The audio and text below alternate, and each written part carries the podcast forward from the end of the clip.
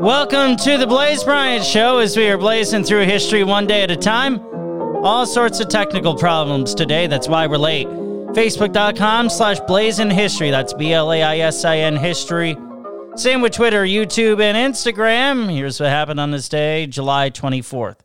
The featured event was from nineteen seventeen.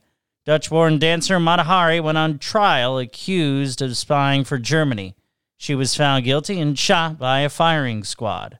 Sex researcher and therapist Virginia E. Johnson died seven years ago today. She was part of Masters and Johnson, a pioneering research team known for their studying of human sexuality. On July twenty-fourth, two thousand five, Lance Armstrong became the first cyclist to win the Tour de France seven times. He was stripped of all of his medals because of doping.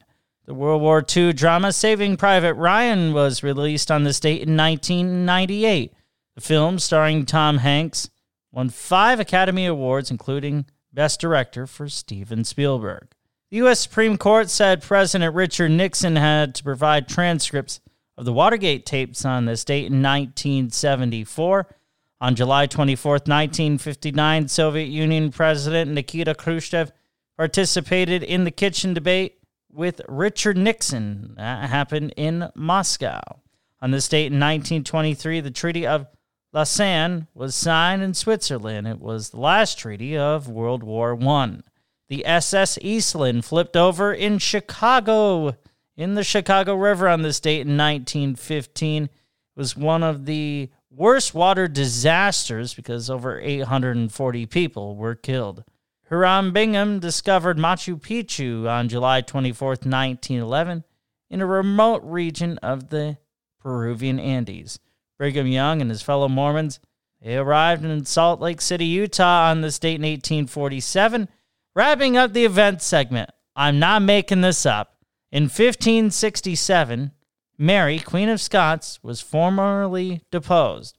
Rebellious Scottish soldiers left her army at Carberry Hill, forcing her to abdicate in favor of her one-year-old son, James. I wonder... that's where King James came from. But what I do know for sure is that we have some birthdays on this July twenty-fourth, eighteen oh two.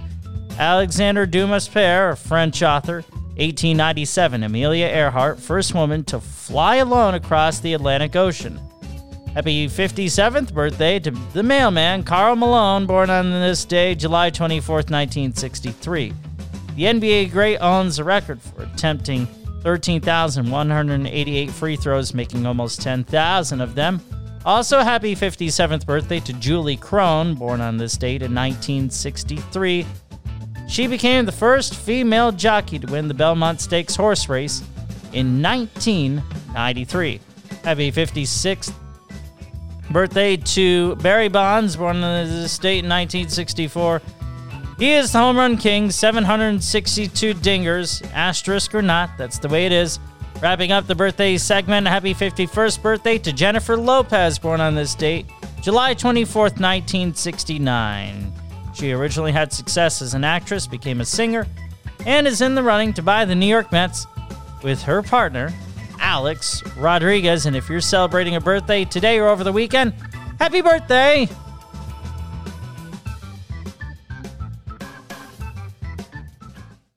Very cool stuff. I've had to read this a few times, like I said, because of some technical problems. That Mary Queen of Scots thing is still cracking me up. Facebook.com slash blazing history. It's B L A I S I N history. Same with Twitter, YouTube, and Instagram. What do you think? Have a great weekend. Thanks to Katie and Joy with all their social media help.